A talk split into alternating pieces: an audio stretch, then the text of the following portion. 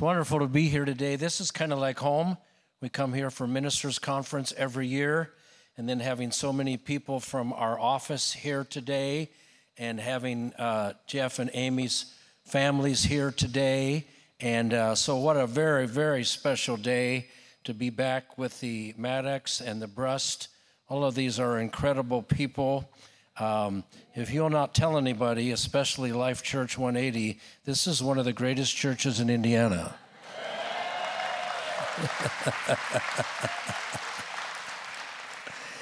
I want to give recognition. I'd like for these individuals to stand. Jeff Nagel, who chaired this board and transition team, Phil, Matt, Malcolm, and Jeremy. You know who you are. Would you stand to your feet if you're all here? Over here. Amen. Great job. Uh, I don't know how long ago it was that I drove over here to meet with these guys. One lady or two ladies cooked and left it in the oven. And I walked to this house that was backed by a big barn no road signs, no numbers. I thought, Jesus, where am I? and uh, and I, you know, you're not supposed to do this as a preacher, but I went up to the house and peeked in the window and I saw the table was set for just the right amount of people. I said, I'm at the right place. I have looked in windows before as a preacher. Uh, you know, you knock on the door and they're scurrying around, and I can see them putting away their stuff that they're not supposed to have, you know and uh, and uh, I walked in there, and and I walked in one day, and a lady was sitting on the couch, walked right into her house, and she was laid back on the couch. She said, "Come in," and I came in, and she was smoking. Now I'm not I'm not telling you you're going to hell for your smoking, but this is just what happened. And she was smoking, and she saw me, and she stuck that cigarette down in the couch, and I thought this is going to be a short visit. I got to get out of here before we get burned to death. It's unbelievable. I wish I'd have looked through the window that day. But when I when I got to this home to meet these men, um, and Jeff, where are you, Jeff? Jeff's uh, Byron's your older brother, is that correct? Byron uh, was at that moment one of my favorite board members of all of Indiana and Madison, Indiana and he stood for his church. He stood for Jesus in a board meeting that was a very difficult board meeting. And Byron stood tall, and we honored him at one of our district councils. And he has since went home to be with the Lord. And when I found out Jeff was Byron's brother, I just loved him already because of Byron, who was such a great man of God. And, and then they said uh, it's going to be about a half an hour. You know, it's, it's nighttime. I don't know what people think you know, they want me to come at night meetings like, we have to work during the day. So do I. So do I. So I was coming over there late at night, you know, and, and they said it's going to be about half an hour to warm up dinner. And I said, which one of you guys prepared devotions? They all kind of hung their head. I said, You're a good board members, just like every board member I've ever met. And so I said, But I got devotions prepared. And uh, we cried and prayed together and had a wonderful time. And I just want to tell you that night was probably, and I've done this about 280 times in 18 and a half years, was probably the most spiritual, meaningful, impactful times in my life with your leaders from this church. So give it up again for these great men and women of God who have led you. And I want to say thank you. We just finished district council uh, last uh, Monday and Tuesday. The house was full of individuals who were recognized for our school of ministry, people who were certified, people who were licensed. We had 18 ordination candidates, and two of them came from this church. I want them to stand, and I want you to recognize them. Ordained this year at the 76th Indiana District Council, Pastor Michael Ivy and Pastor Mike Whitehead. Would you stand and would you say, Congratulations on your ordination? God bless you both. How awesome. That's a wonderful acknowledgement. I'm going to ask if the uh, would come to the platform. Pastor Ted and Sue, long term, long time friends. And uh, I remember coming here for the ribbon cutting for this building. Uh, Pastor Bruss was good friends with my um, wife's father, who pastored for 40 years. And uh, we're real close when they were in Nebraska. And it's an honor that you would come today and be here in this service. And I'm glad you're here. I don't want to be the. Uh,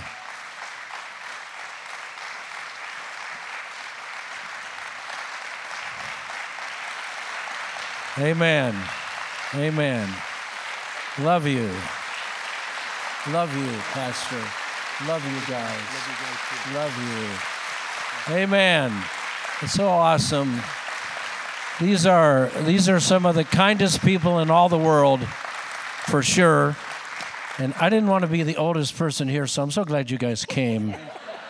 Uh, and and uh, so you're walking a little slow. You you walk like I'm walking right now. So that made me feel at home. But you're but you're getting better. Oh, yes. And uh, I want you to just bring greeting. He said, I'll just be brief, but you know what? He can do whatever he wants. It's not going to shorten what I say at all, but he can do whatever he wants. Amen. I'll let my wife speak first. She always does. Oh, it's so wonderful to be back home in Indiana and with you, wonderful friends and family. You have always been so meaningful to us. And I thank you for those who have prayed over this last surgery. I'm doing great. A week ago today, I could hardly get out of bed and I was not able to walk, and I've got two matching shoes on today. So I'm really thankful. Praise the Lord. We're so thrilled with the wonderful maturity that's happening. Uh, Prayer Ted and I have prayed over all of you for over 24 years now. We have prayed that you would be rooted and established in the faith. And that is what we are seeing just awesome things going on in your lives. And we just pray for you always and that this will be a great harvest field coming up. And we're so excited for you, brother and sister Carlson. Pastor Carlson, how wonderful that the Lord has called you here. Pastor Jeff and I were in the same ordination class, and we sat outside the door of the big presbytery room there at the district office. I was so nervous, and I was probably was just chattering away to Pastor Jeff, and he would just kind of nod at me. I was nervous, but it was a fun time and a wonderful honor to be ordained in the same class as your new pastor. So God bless every one of you. I hope I get to hug a bunch of you before we leave today. It's awesome to come back and to have memories of the past and all the great times we've had together. Sue and I are so thankful for this congregation. I told Brother Don here that I felt this was the best church in not only Indiana, but the whole country, to be honest with you. Because we've traveled enough to realize that when you come across a group like this, this is unique, it's special, and God is doing something here He's not doing everywhere, but He's doing it here. So if you're a new person looking for a church home, jump right in here and enjoy what God is doing, right, Jeff? Because God has great things in store. I do believe that uh, the great, the better days are ahead. Awesome days are ahead. And we're thankful for the new pastors and what a great heart they have for you and the church and the congregation as well as the community. And so uh, it's our prayers will be supporting you as well. And I can't say enough about Zach and Shelly, what wonderful couple they've been, and great job they've done in serving as well. Right there they are. I was looking for them earlier. And uh, so God, God has been good. He always brings the right person at the right time for such a time as this. And this is your time. And this is your time to do some great things for the kingdom. So team up, as Pastor mentioned a while ago, join with him, commit with him. Great things will happen, and we're anxious to hear of all the wonderful things in the future that will take place here at Connection Point Church. God bless you. We love you so much. Love you, Ted. Oh, very much. Bless you. Amen. Praise the Lord. Thank you, folks. What wonderful people. I'm going to ask Pastor Zach and Shelly to come, and they're going to just express their heart and then going to share a moment of passing of the baton. I brought a baton, but I said to myself, you know, I won't need this because knowing Zach, he will have the one that Ted gave him. I mean, he's like Mr. Organization. And, and, and, and when he saw that baton, he said, I don't need that. I said, I knew I, I knew I wouldn't. but uh, so we love you, and uh, we're going to ask uh, Pastor Jeff and Amy to come also to the platform and just express your heart and whatever the Lord wants to say. And I just want to say this to the church pray with them. I, I know this because I heard him say it at district council. He's around 70% of his budget. So may the next 30% come in right away. Amen. Amen. Amen.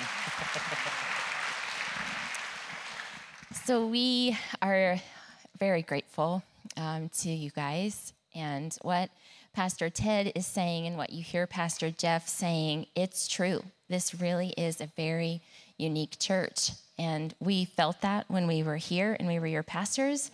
Now we get to travel around from different churches and we know even more how wonderful you are and how special you are. And, you know, all through this, you know, the last year of our transition, you know, we kept saying to ourselves, okay, the deacons are saying they want to send us. What does that look like? Well, how do you walk in that? How do you walk out this process of being sent and not just feeling like you're leaving? And of course, there's lots of feelings of feeling like you're leaving a place, but to be sent is very significant. And as we go into different churches, everyone wants to know what's going on at Connection Point Church that sends out their lead pastor. And we're like, it's a great church. I mean, what can you say? It's a great church, right? And so people want to know about you. People want to know who you are and what's going on here. And so it gives us such a confidence to feel like we're at a different church, but we've been sent there by you. And you want to know where we are, and you want to know how it's going, and you're praying for us, and you're believing for us to get to Morocco quickly. And so I do want you to know it feels fast. it feels very fast. I feel like wind is blowing through my hair right now, and we're just going at a very rapid pace. And so right now, we're really believing the Lord's going to get us there before Christmas. So you can believe with us that as we take steps of faith, you know, just do the next right thing. That's still our mantra. We're going to continue to do the next right thing. And so we thank you for giving. We thank you for sending us. We thank you for allowing us to be a part of something unique and different. And uh, we're just going to continue to trust the Lord, and we can't wait to see you in Morocco. Amen. Truly, thank you for thank you for coming with us, because that's what we feel like. Ascending Church goes with them, and so thanks for coming with us. Uh, I wanted to give two encouragements this morning: one to congregation, one to Carlson's. So, if you have your Bibles, I'm just kidding. I had to say it this morning, though. Pastor Don's bringing the word. I'm going to read from an old dead guy instead. So, J.B. Phillips, a contemporary of C.S. Lewis, he wrote a translation of Paul's letters. And in his preface, I was going back through that, and it made me think of this church because of what we've talked about who we are in God's kingdom. May you know who you are, because when you know who you are, you know what to do. But, but here's what he writes as it relates to first century church. You know, we're living in an interesting time challenging days, correct? But that's not new. And here's what he writes He says, In the first century, there were no churches, no Sundays, no books about the faith. Many Christians today talk about the difficulties of our times. He writes this book shortly after World War II. So consider the context. As though we should have to wait for better ones before the Christian religion can take root. It is heartening to remember that this faith took root and flourished amazingly in conditions that would have killed anything less vital in a matter of weeks. These early Christians were on fire with the conviction that they had become, through Christ, literally sons and daughters of God. They were pioneers of a new humanity, founders of a new kingdom. That is who we are sons and daughters of God, filled with His Spirit to be able to change the world. And here's the part I love. So here's your takeaway this morning. Perhaps if we believed what they believed, we might achieve what they achieved. Within decades, accused of turning the world upside down, within a couple of hundred years, toppling the Roman Empire. We work from the inside out. That's what we do, and that's who we are. So, church, I, I challenge you stay committed to the mission of becoming authentic followers of Jesus. That's the mission of this church. And as you do, I firmly believe God will do what he wants to do locally, in Pastor Jeff's language, right? locally and globally, God's going to do what He wants to do. So, believing that for this church. And Pastor Jeff, we get to pass a baton. And I do have the baton that I received from Pastor Ted. There's a heritage there, but this one's special now. You're a part of a heritage, a heritage of a foundation that we got to launch out from. And we firmly believe the greatest days of Connection Point are yet ahead, that it's just been building, building, building to now. And so we are praying for you that God does mighty things through you as you lead, as you follow Jesus as a first follower, and others follow you as you follow Jesus. That's the goal of leadership. When I came to the church at the tail end of 2015, I asked my dad, who's a retired minister, what advice do you give? He said, Pray. I waited. I said, Okay, could you add to that? And he encouraged me. He said, Daily as a pastor, I prayed Psalm 78 72 that I would shepherd with an upright heart and skillful hand. And so that's my admonition. I firmly believe that's been the mantra of all the pastors. Whether or not they prayed that prayer, I believe they led that way, that they shepherded with upright heart and skillful hand. And so that's our daily prayer for you. Know that Shelly and I truly do pray for your family daily, believing for wonderful days ahead for you, your family, in this church. And, and a couple of weeks ago, it dawned on me when I received the baton from Pastor Ted. So in my 20s, I was a math teacher, a high school math teacher, football and track coach and I worked with sprinters, I worked with relay teams. And when I received the baton from Pastor Ted, we did a blind handoff. Okay, well, that's for sprinters. So thanks a lot. I ran like a six year sprint. And it felt that way sometimes. but it was good. And we got to do it because of the foundation you laid. And I want to say thank you. Um, what is happening today is because of the foundation that was laid by Brusts, Austin's, McKees. And so we're so thankful. God's doing wonderful things through this body. And if you're new to this body and don't even know that, I mean, we've got Bible studies everywhere and we're part of local organizations and what's happening. So God's doing wonderful things. And we've got people overseas, praise God. But I felt like I needed to do what is a distance runner's handoff with you because I am praying that you go the distance with upright heart and skillful hand. So it's not a blind handoff, it's an open handoff. In case you're not, we're not a track runner, you just got to hold out your hand and I pass it to you, and that's it. Ready? Amen. Thank you, Pastor. Thank you. Praise the Lord. Amen.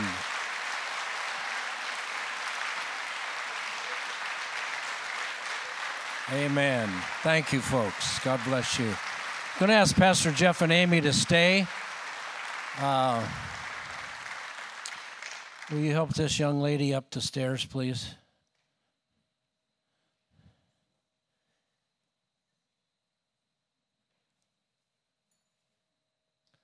That boy's stronger than you. He can do better. Come a little closer to me. Thank you. We, uh, we have several things that we want to present to Pastor Jeff and to Pastor and to Amy today. And I want to read from 1 Peter chapter 5. And now a word to you who are elders in the church.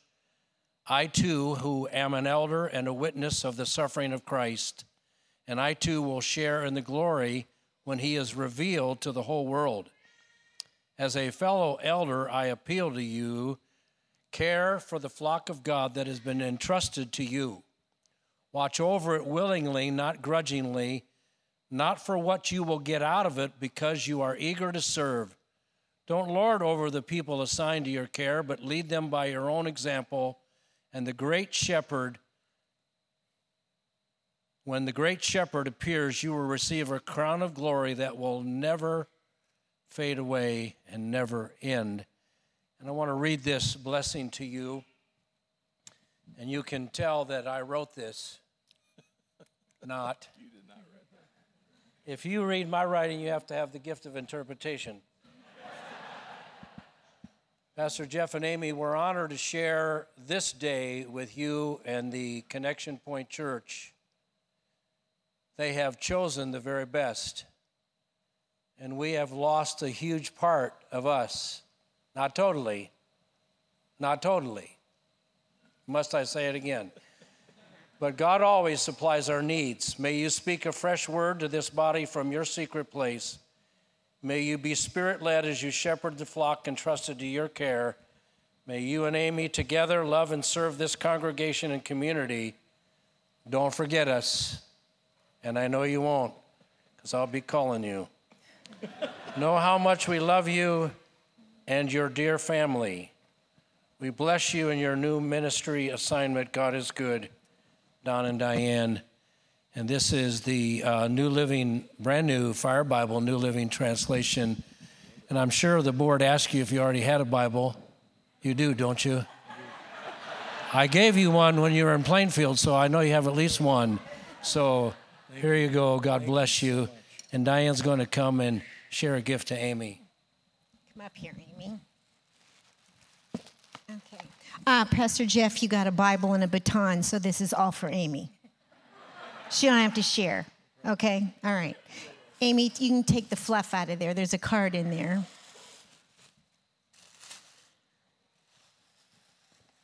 Okay, that card is for you.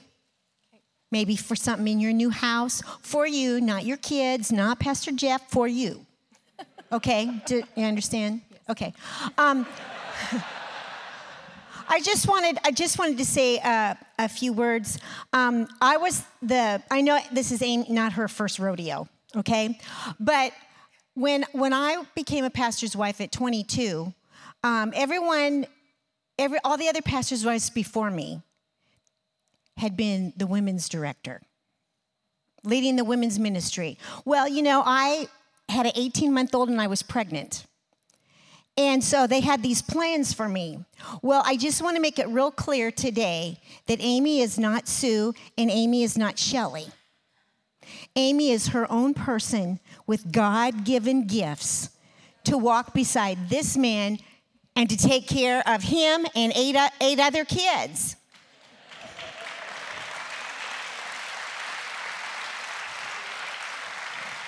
So I know Sue and Shelly were wonderful women of God serving this congregation. And Amy is too. I mean, I am I've I've been in a real struggle with all of this because I love them so much and you have taken them from us.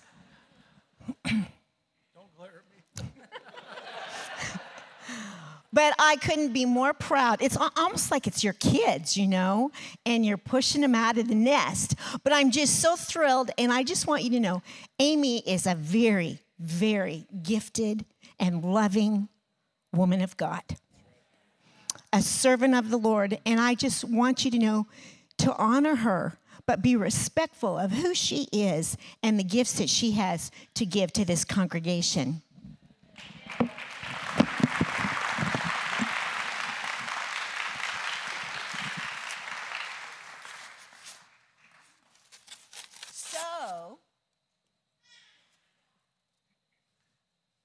So while you're missing us and thinking about us, and then maybe Pastor Jeff, you know, gives you some stuff to do, or someone someone shares something with you in confidence, and you get to the point after you've been here a little while and you've got all settled and moved in. You know, there's things that just are you, you just don't know what else to do other than to call on the Lord and to open your Bible and have a time of prayer. And this is what he's going to say. Oh, there's a glare here. I call on you, O God, for you will answer me, give ear to me, and hear my prayer from Psalm 17, 6. I want you to know and you to be reminded I'm thinking about you. I love you, Amy. And um, the Indiana District loves you. We're always in your corner. We're supporting you. And if you ever want to come and visit, you can.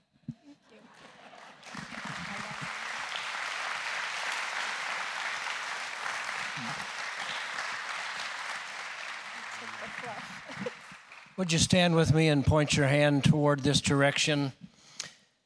And Diane, would you come around and stand with Amy?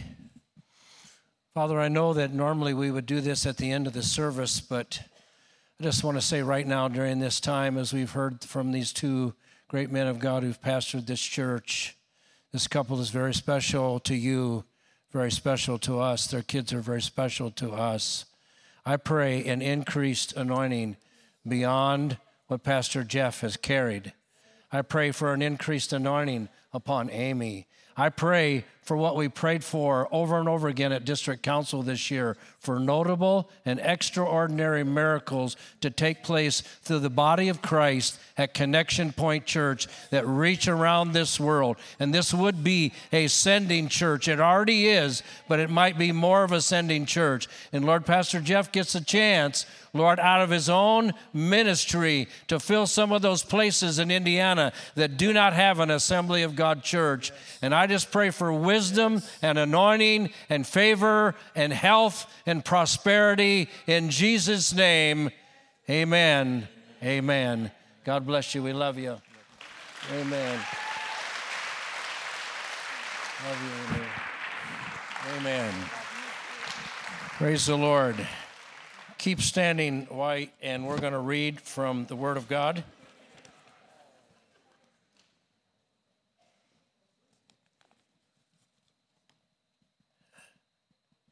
Eli, look around at Linda and see if she's okay. To make sure Linda's okay.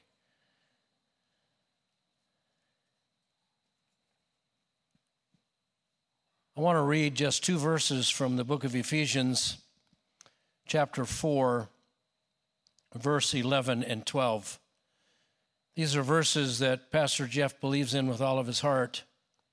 And he himself, being Jesus, gave some to be apostles, some prophets, some evangelists, some pastors and teachers for the equipping that word could read for the mending. That word could read for the preparing. That word could read for the aiming people in the right direction. That word could mean for the restoring of broken people. He's, he's given us the ministry for the equipping of the saints. This has kind of been a theme for this service all day so that they can do the work of the ministry for the edifying of the body of Christ till we all come to the unity of the faith and the knowledge of the Son of God to a perfect man, to the measure of the stature of the fullness of Christ. Holy Spirit, we have sensed you here in all the support of family and co-workers and laborers and those who have labored before. And lord you're doing a special thing today. And i pray lord this would be the beginning of lord we're going to build on the shoulders of those who have gone before us. And we're going to go faster and further and accomplish more because of the incredible foundation that's been laid in this church with jesus being the chief cornerstone Welcome, Holy Spirit, to anoint our hearts and our ears as we receive your word. In Jesus' name, amen. You may be seated today. Paul told the Corinthian church in 1 Corinthians 9:27, "But I discipline my body and bring it into subjection, lest when I have preached to others, I myself should be disqualified." The message today is to myself, to Pastor Jeff, to all of us. How many have been serving the Lord for 40 or 50 years? Would you put up your hands? Look around the room. You've been serving the Lord a long, long time. I want to tell you the race is not over yet. We have not seen the finish line yet. We don't want to do all we have do have done and then begin to wane at the very end and lose out on what God has done through us. If you think if you've done this a long time that the tempter has gone away, he has not. But one day God is going to cast that old devil into the bottomless pit, and we're going to live in the new heavens and the new earth with no devil. But right now, we got to tend with him, and we're going to tend with him as overcomers. Amen. From the beginning all the way until the end. So I don't want to do anything to be disqualified in this race. Now, Pastor Jeff is young enough to be my son. As a matter of fact, he's younger than my oldest son. He is almost exactly the same age as our second born, our daughter Angel. And uh, I love him like a son, but he's not a novice. And he and Amy are extremely gifted and anointed. And he's not too old to be reminded of what Paul told the younger preacher, probably younger than 40. I don't know if you want me to tell him how old you are, three. I know how old he is.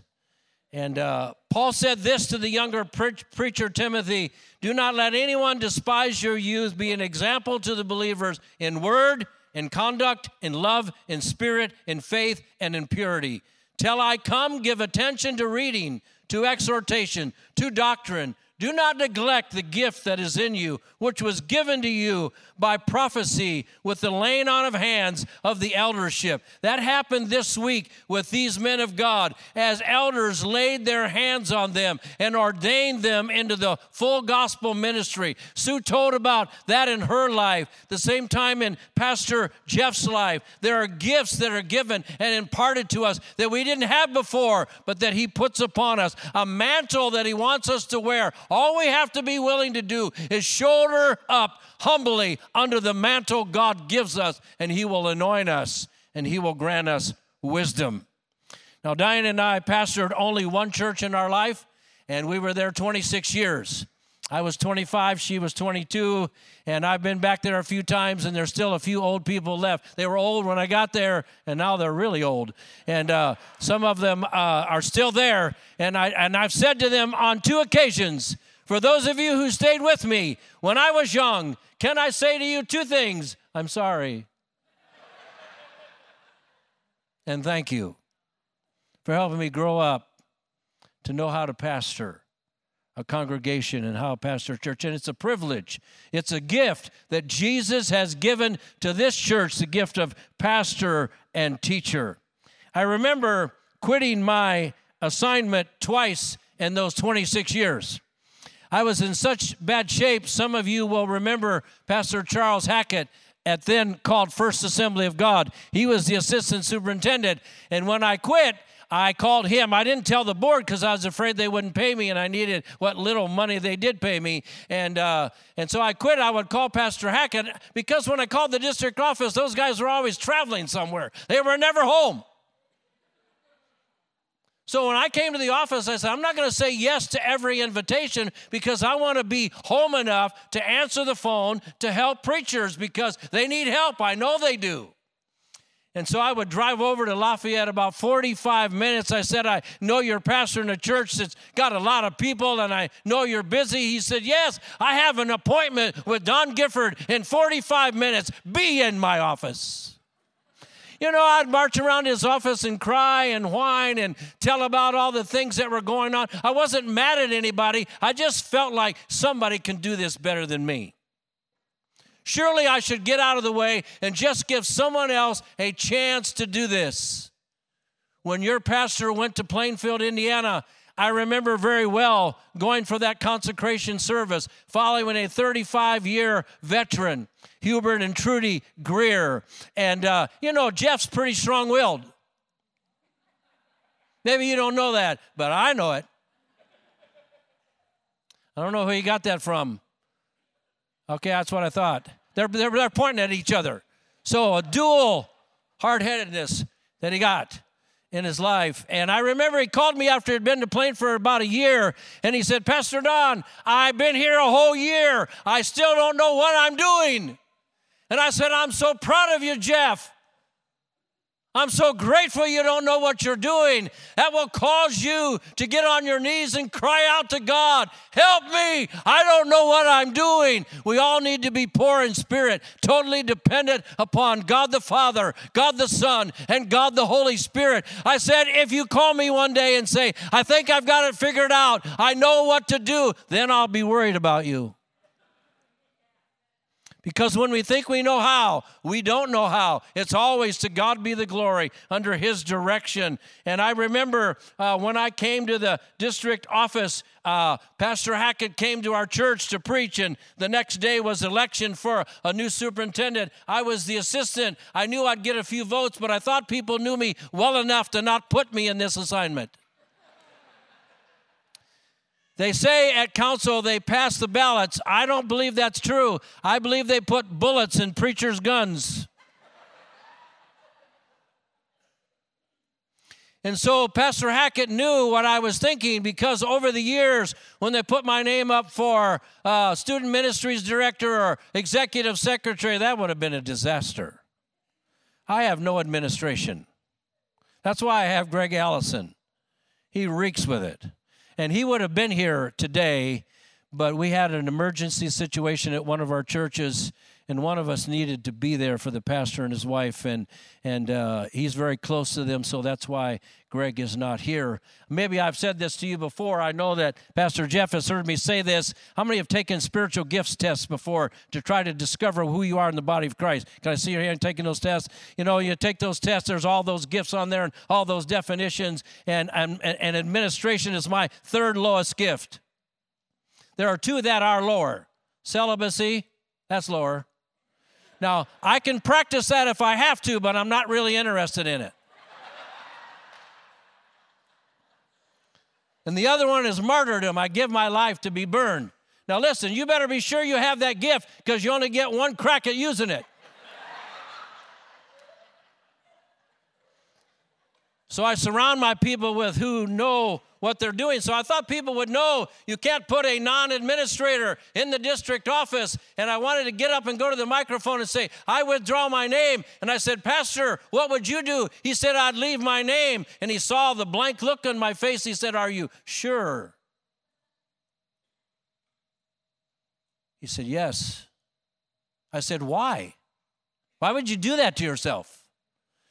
He said, Because I want to be in the will of God. And if God wants me there and I withdraw myself from the process, I would have answered to God, and so will you. Put the fear of God in me. So, in fear and trembling, I left my name. I saw him at a council meeting several years ago, and I had the privilege of being one of the speakers at his funeral who spoke life into me and who helped me and he had already begun to have the beginnings of dementia, and he looked at me for a while before he figured out who I was. And then he said, I told you something one day. Do you remember it? I said, Yes, sir. That's why I'm doing what I'm doing. And it's kind of bittersweet for us to have the Carlsons come here, but there's nothing I want more for Pastor Jeff and Amy than to be smack dab in the middle of the will of God.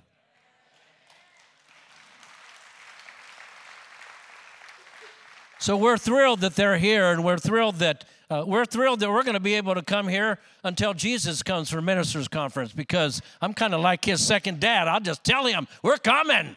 I mean, Zach was so willing. I'd always have to call and hope he would say yes, but now I don't have to hope. I can just say, We're coming.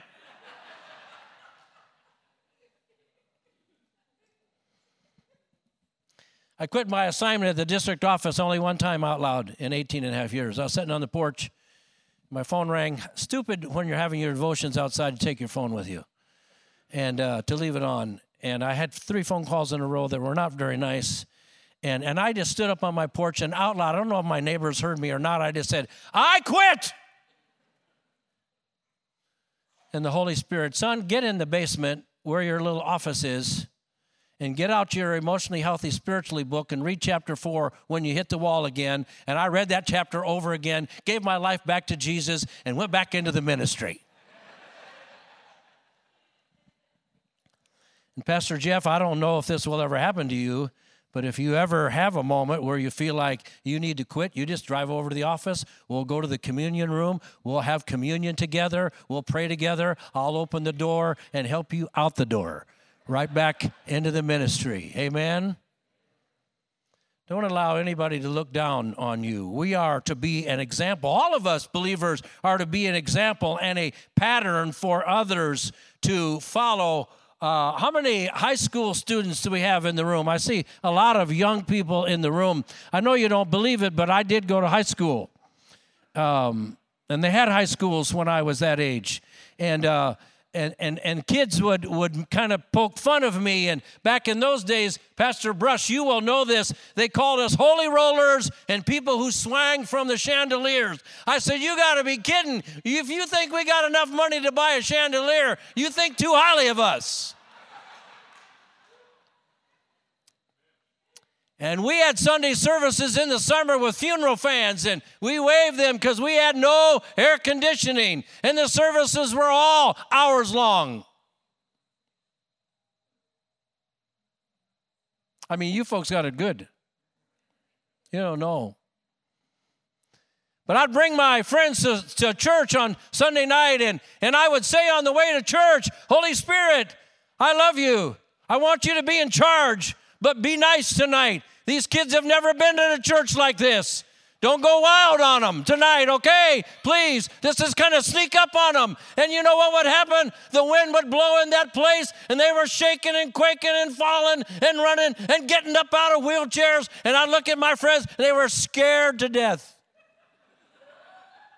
But they said, I don't know what's going on in this service, but I can tell you it's causing the hair on my arms to stand up because there's something here I have never felt before in my life. Listen, don't be apologetic for the moving of the person of the Holy Spirit. He is God. God the Father and God the Son has sent him to be in charge of this church in this world. So be bold for Jesus.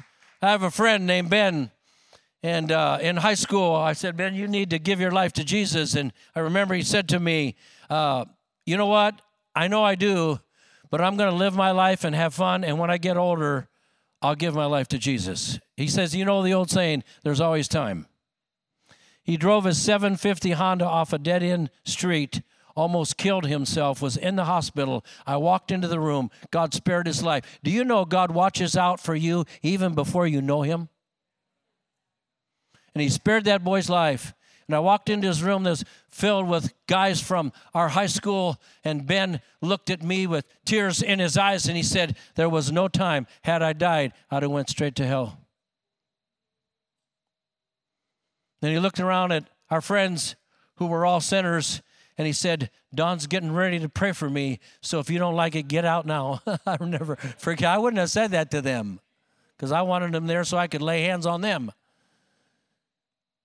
Live for Jesus. Never be ashamed of your testimony of the Lord Jesus Christ. Be an example. Be an example in your speech and in your word.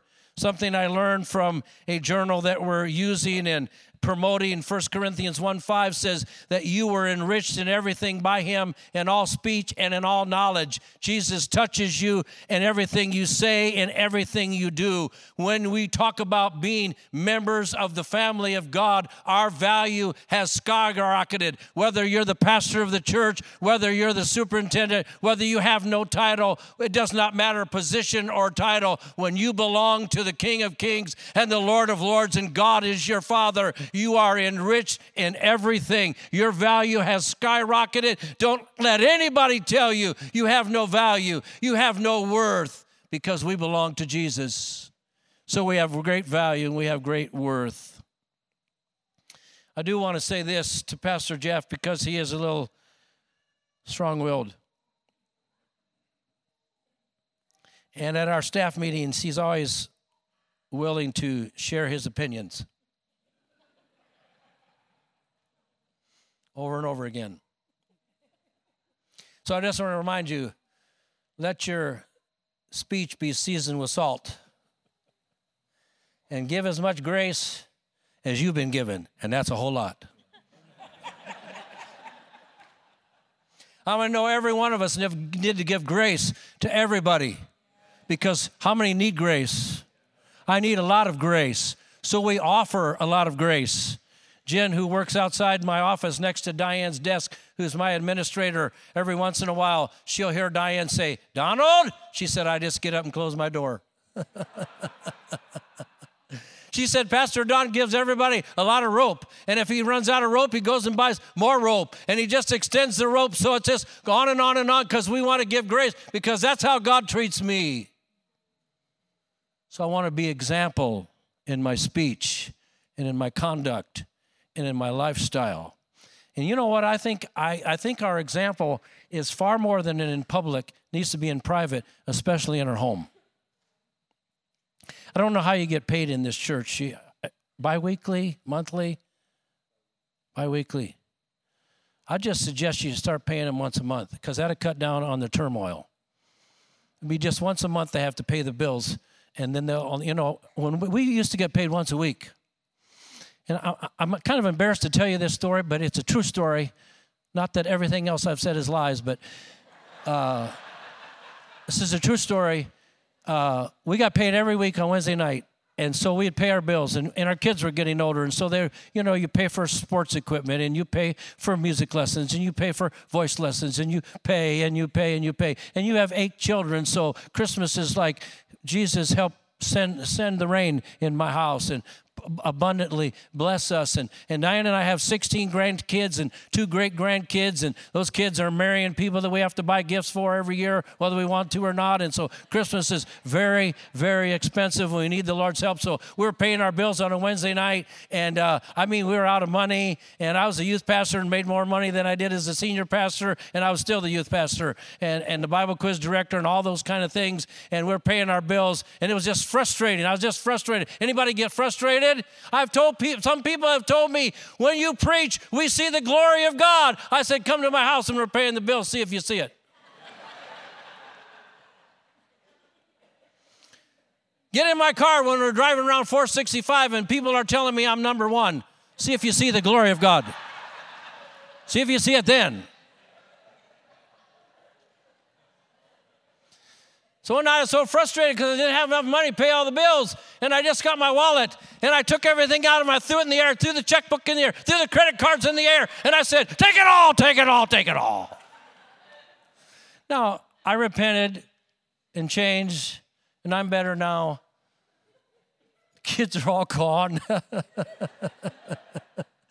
and uh, it's just Diane and I. And some of you who are crying over empty nest, let me tell you, it's not so bad.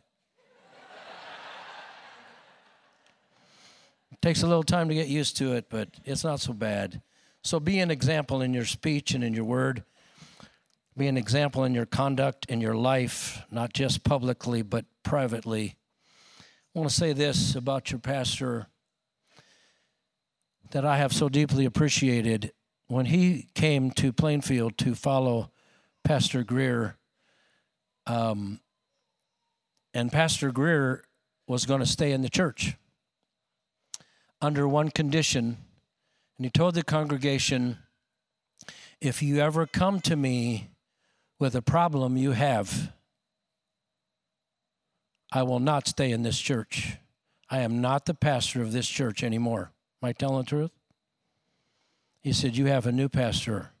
Pastor Greer honored the Carlsons, even though he's a 26 year old young man. And he honored them to the day they both died. And he honored them and preached their funeral. And one of their children, Linda, is still working with him. Can I tell you, because he honors, God will honor him.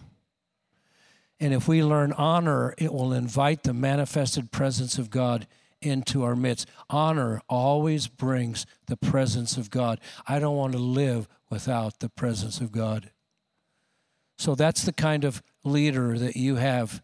Want to say something. Paul Paul writes words to Timothy about modesty for women in the church in 1 Timothy 2. He said, In like manner, also the women adorn themselves in modest apparel with propriety and moderation, not with braided hair or girl, gold or pearls or costly clothing, but what is proper for a woman professing godliness with good works. I want to tell you, character is one of the greatest things that people should see in our life. But I want to tell you that this lady sitting on the front row has always been a modest lady. And she's going to teach that to the younger girls in this church. How many know? I, am not talking about not wearing makeup and all that kind of stuff, but I am telling you there is. We are we are not like the world. We should not dress like the world. We should not look like the world. We need to look like we we belong to the. We don't act like the world. We act like the family of God. Amen. I wanted to get more amens, but I knew I wouldn't.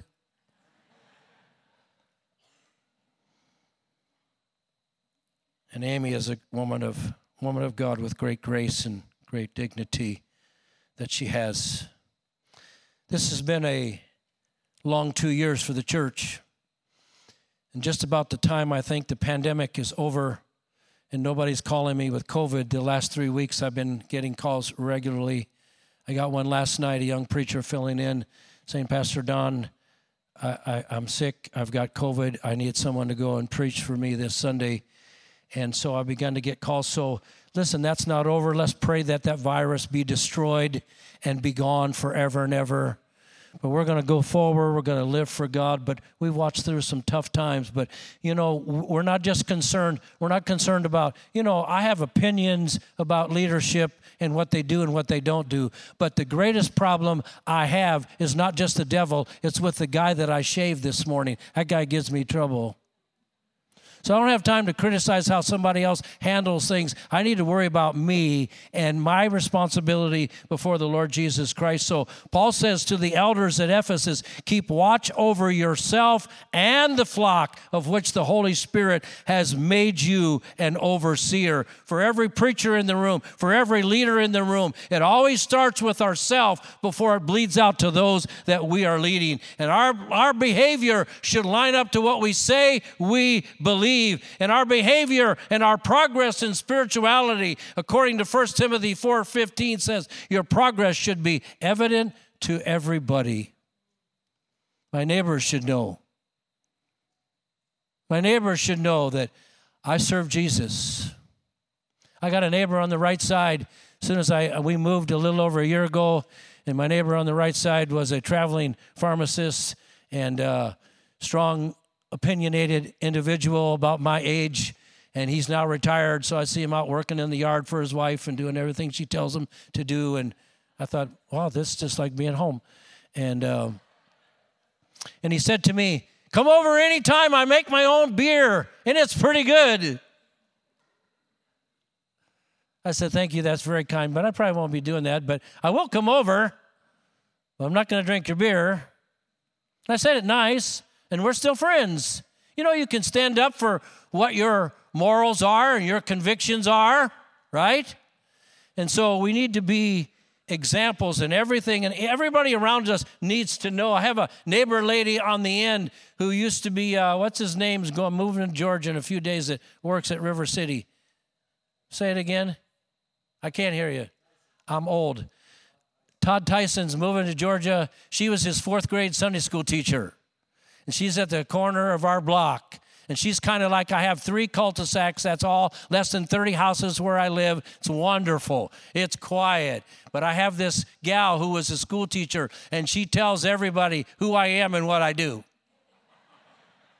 So when I see him out in the yard, you know, when you live in places, garage door goes up, garage door goes down, you hardly ever see anybody. So if they're out in the yard, you run over as soon as they come out in the yard and grab them and introduce yourself to them. And I, stopped at the man who kind of runs those three cul-de-sacs. I'd never seen him before, but they told me his name was John. He was out in the yard. I said, John, I'm Don. I moved in that house. He said, Oh, you're the traveling preacher. I knew she'd been there.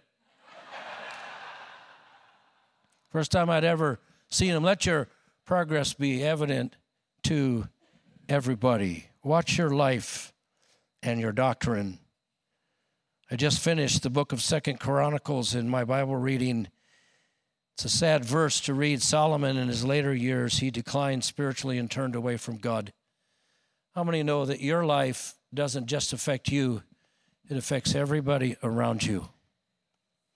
My sin doesn't just affect me, it affects my wife, it affects my kids, it affects my grandkids. Our life is sometimes the only book that people will ever read concerning the Word of God. So we keep a firm grip on our character and on our teaching, and we practice it. I want to quickly come to a close, if I can do that in maybe our gal who plays the keyboard or someone could come to the platform. If you'll start playing, it will help me close faster. Not fast enough for some of you, but close faster. You know, when I read the book of Hebrews, um, it puts the fear of God in me. Because Hebrews tells us about our spiritual immaturity and it talks to us about the danger of falling away the danger of spiritually drifting away or becoming hard in our heart. I've often thought about the passage in Matthew 7 21 through 23 when Jesus says, Not everyone who says to me, Lord, Lord, will enter the kingdom of heaven, but only he who does the will of my Father who is in heaven. Many will say to me on that day, Lord, Lord, did we not prophesy in your name and in your name drive out demons and perform many miracles? Then I will tell them plainly, I never knew you. Away from me, you evildoers. One translation says, you that work iniquity. I've wondered who are those people that are going to be standing outside the door. Obviously, I believe they're going to be church people. People who have went to church, people who have worked in the church, but they've had a private secret life that they have practiced sin. And, and listen, I think it's hard to backslide. It's just very, very hard because God's grace is beyond my, my imagination. But when you read the book of Hebrews, if we deliberately practice sin and we don't confess it and repent from it and turn from it, how many know there's a dif- difference between confession and repentance? There's a difference. I went to a board meeting one night, not like the board meeting I came to at your church, which was wonderful. And I walked into that board meeting and I saw in my mind, I saw a, a, a picture of a gallows with a rope about the size of my neck. I saw it. I could visually see it. And I had never met these guys before. And uh, I knew that uh, they disrespected the district office and they disrespected me and they never met me. And so when I saw that in the spirit realm, I said to those guys, I said, guys, I said, Can I just say this to you? Let me talk a little while and give you a reason to not like me. Don't just not like me right out of the box. And then I said to them, You've had two previous pastors who have committed gross sin, and they've been dismissed from the sons of God, and they have wrecked your church. And they have taught you to be untrusting and now you're mistreating the new pastor because you're angry at those other two guys. So I've come tonight to just say to you, I want you to forgive me because I represent the Assembly of God pastor. Forgive me for what I've done to you and caused you to feel the way that you do. And they began to cry. They had godly sorrow. They shed tears and they began to confess. I stayed and preached the Wednesday night Bible study and had communion with the congregation, prayed over the board, and walked out to my car. And one of the leaders of the board followed me to the car. I'll never forget this. And he said to me, he said, Would you leave the district office and come and be our pastor? And, and, and my flesh, this is what I wanted to say. I've seen you cry, I've heard you confess, but I don't know if you've repented or not. That remains to be seen. And besides that, do I have a bright light shining on my forehead that says stupid?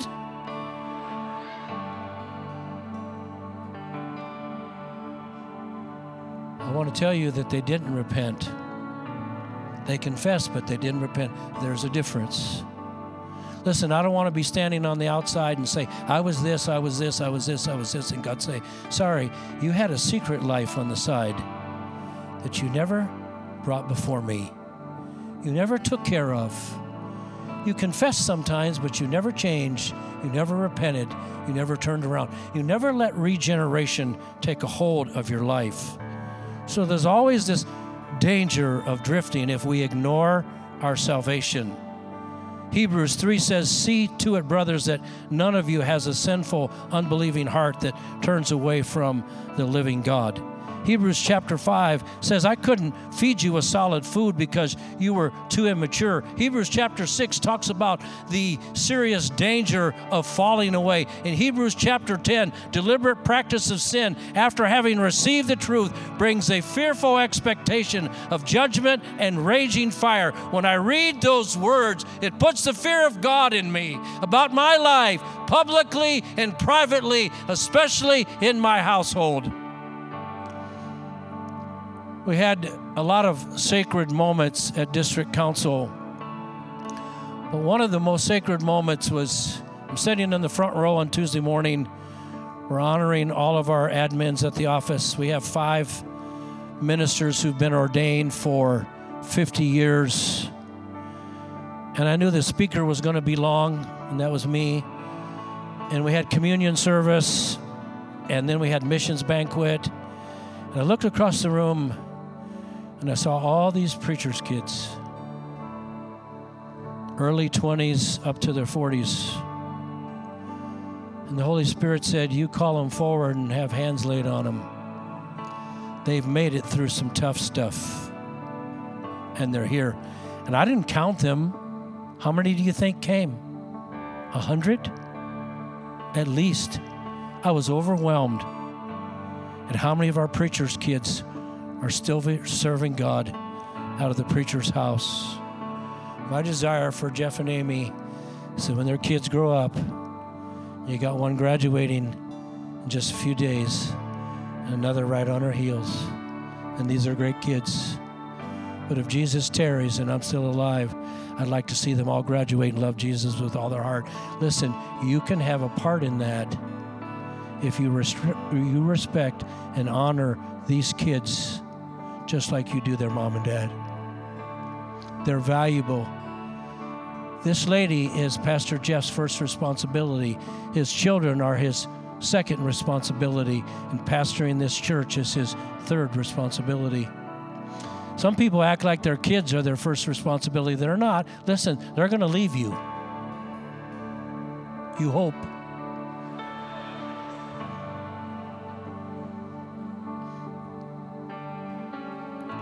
So honor these kids. Don't ever say smart aleck things to them about being a preacher's kids. Love them. They have a hard task, they have a hard assignment. Everybody's watching the preacher's kids. When I saw those preacher's kids come forward, my heart was broken. They made it. They made it. We want your kids to make it. Amen. We want your kids, Michael, to make it and serve God all of their life. I put together a little outline Watch Your Life, L I F E, your love for God, spouse, family, and your love for your enemies. I had a man and his wife who tried to take me out for four years, said things about me, did things to try to take me out.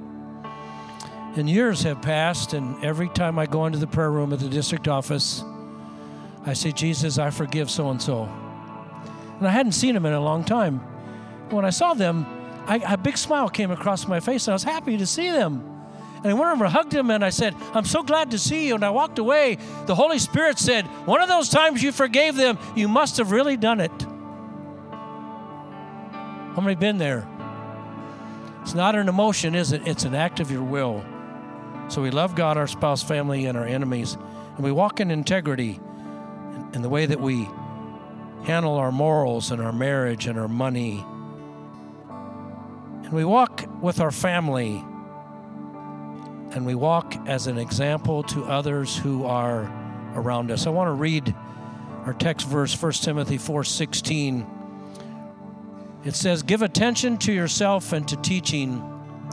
No matter how correct your doctrine might be, if there is a flaw in your life, in your character, in your integrity, your ministry will be ineffective. I'd like us to all stand together if we could, please. Pastor Jeff was right. This consecration service today is just not about he and his lovely wife and his family, but it's about every one of us. Those who are at the district office know this verse because I quote it quite frequently, but I want to read it to you from the book of Mark, chapter 3, verse 13, Jesus went up on the mountain and called to him those he himself wanted, and they came to him. Jesus has called Pastor Jeff and Amy. He wanted them, and he answered the call to say yes to become your pastor. The Bible says, then he appointed 12 that they might be with him. And then he might send them out to preach and to have power to heal sicknesses and to cast out devils. I want to tell you when we get to heaven, we won't be preaching. We'll be testifying, but we won't be preaching because everybody there is going to know Jesus. When we get to heaven, we're not going to have to worry about casting out the devil because he's already going to be burning, falling forever. We'll never have to deal with him again. We're not going to have to lay hands on sick people and see them be healed because everybody's going to be well. For those of you who are in the building and you have the faith of God so strong that you're going to live forever in your tabernacle, you go for it. But I want a new tent. That's a spiritual tent. I am, as some of you are, a fulfillment of the scripture The outward man wastes away. I, every day I see it. I ran yesterday with a friend, four and a half miles. He said, Your gait is pretty good. I said, Well, I got two injuries on the left side and two injuries on the right side, so therefore I'm even. But the inward man is renewed. That's where I want to live. The inward man is renewed day by day. That's where I want to live. I'd like for heads to be bowed and eyes to be closed for just a moment. If you're here during this consecration service and say, you know, I'm not for certain if I were to die today that I'd go to heaven. Matter of fact, I have some sin that I have not really, maybe I've confessed it, but I haven't really repented of. Maybe some forgiveness issues, maybe some attitude issues, maybe some motive issues. Maybe you've been hurt even by somebody in the church, or maybe even by a preacher but you've been harboring that. And if you're here today and you just be real honest and say, you know, I'm in this consecration service and I'd like to consecrate myself totally to the Lord and I'd like that stuff to be taken care of today. Would you just slip up your hands and say, pray for me? I need some forgiveness in areas of my life. Just put your hands up. God bless you. Others, just put your hands up real high. Just put them up high. I see hands going up throughout the building. I believe in every section. I, I can I can see some in the balcony. It's hard to see there, but hands going up saying, I want this to be a day of consecration of my life to the Lord. I'm going to ask Pastor Jeff to come to the platform and he's going to lead us in a prayer for those who are coming. But if you're not ashamed of Jesus, and you'll publicly confess him before this congregation. He said he'll confess you before his Father who is in heaven. And if you raise your hand, come out of the balcony, just begin to come right now. Come from the back row in these middle aisles. Look around, make sure people have an easy access out of the place where you're sitting and begin to come to the front. Will you come? Go ahead. Somebody always has to be first. This young man is first. Several others have your hands raised. Come and stand with us right across the front. Say, I want this to be a day of consecration in my life. Are they coming out of the balcony? Several hands that went up. Come on, meet us here. They're beginning to come. You know, I want you to be such a great pastor that there's such power of conviction that when you give the altar call, people run to the altar. They run to the altar because we're not ashamed of Jesus. And listen, there's no condemnation here because there's no sinless people here. Not me. No condemnation here, but we have conviction. Are there others that need to come? Just come. As Pastor leads us in this consecration prayer, come and lead us, Pastor, if you would. Thank you. I get somebody to come stand with each of these? Just come right beside them. Staff or our deacons, youth leaders. Would you just stretch your hands towards the Lord right now, would you? All over the room, but especially you here. I'm going to pray a prayer, but as I pray, would you just talk to the Lord for yourself? Would you just mention to the Lord those things that have brought you to the altar this morning? He already knows, but He wants you to say it. He wants you to express that to Him. So, Father, I thank you for the strong call of God. I thank you for the sacrifice that Jesus made for us so that we could respond, Lord, to the gospel and come and give these things over to you. So, Father, I pray for each of these that are standing here and many maybe who should have come but didn't come, God, but it's, it's not too late to call on your name. So, Lord, I pray as we call on your name right now that you would meet us in this moment, that you would come and, and redeem and restore and strengthen, God, that you would remove iniquity, God, that you would remove even generational iniquity, God. Lord, that you would set free those that are bound by sin and brokenness. God, that miracles would begin to take place in the lives of these people, God, as they respond to you. Lord, you are so faithful to bring life where the enemy has pronounced death. You are so faithful, God, to restore what has been destroyed by the work of darkness. So, Jesus, we receive right now the Spirit of the sovereign Lord to bring life to these wonderful people. Lord, I thank you for what you're doing and the plan of God that you have for each of their lives. In Jesus' name. In Jesus' name. In Jesus' name. In Jesus' name. All over the room, could we just, before we're dismissed, could you lift your hands to the Lord and worship Him? Just one more moment. Come on, let's just lift our voice to the Lord. God, thank you for an awesome day. Thank you for an awesome presence. Thank you that the Spirit of the sovereign Lord is in the house today. And God, you're not going to stay here, but you're going to go with us as we leave this building, God, as we go about our lives, as we go back to our work and our school, Lord, and, and do the things that we have to do, God. The Spirit of God is going going with us. The same Spirit that raised Jesus from the dead resides in us and is going before us every moment of every day, giving us the things to say, showing us where we should walk, giving us the spiritual power to, to stand against darkness and to fulfill the work that you've called us to do. In Jesus' name, thank you, God. I thank you for that promise. I thank you for the power of God at work within us. In Jesus' name. In Jesus' name. Praise the Lord. Praise the Lord. Lord is good. Amen. Amen. Praise the Lord. Let's give him a clap offering. Bless you, Lord. Thank you, Jesus. Thank you, Jesus. Thank you, Jesus. Praise the Lord. Well, I speak blessing over you. May the Lord bless you and keep you and cause his face to shine upon you. May he be gracious unto you and give favor into your life and may He give you peace. God bless you as you go. Have a great week. We have some treats for you on the way out. I hope you enjoy it. Eat it before you go, it might melt. Love you guys. Have a great, great day.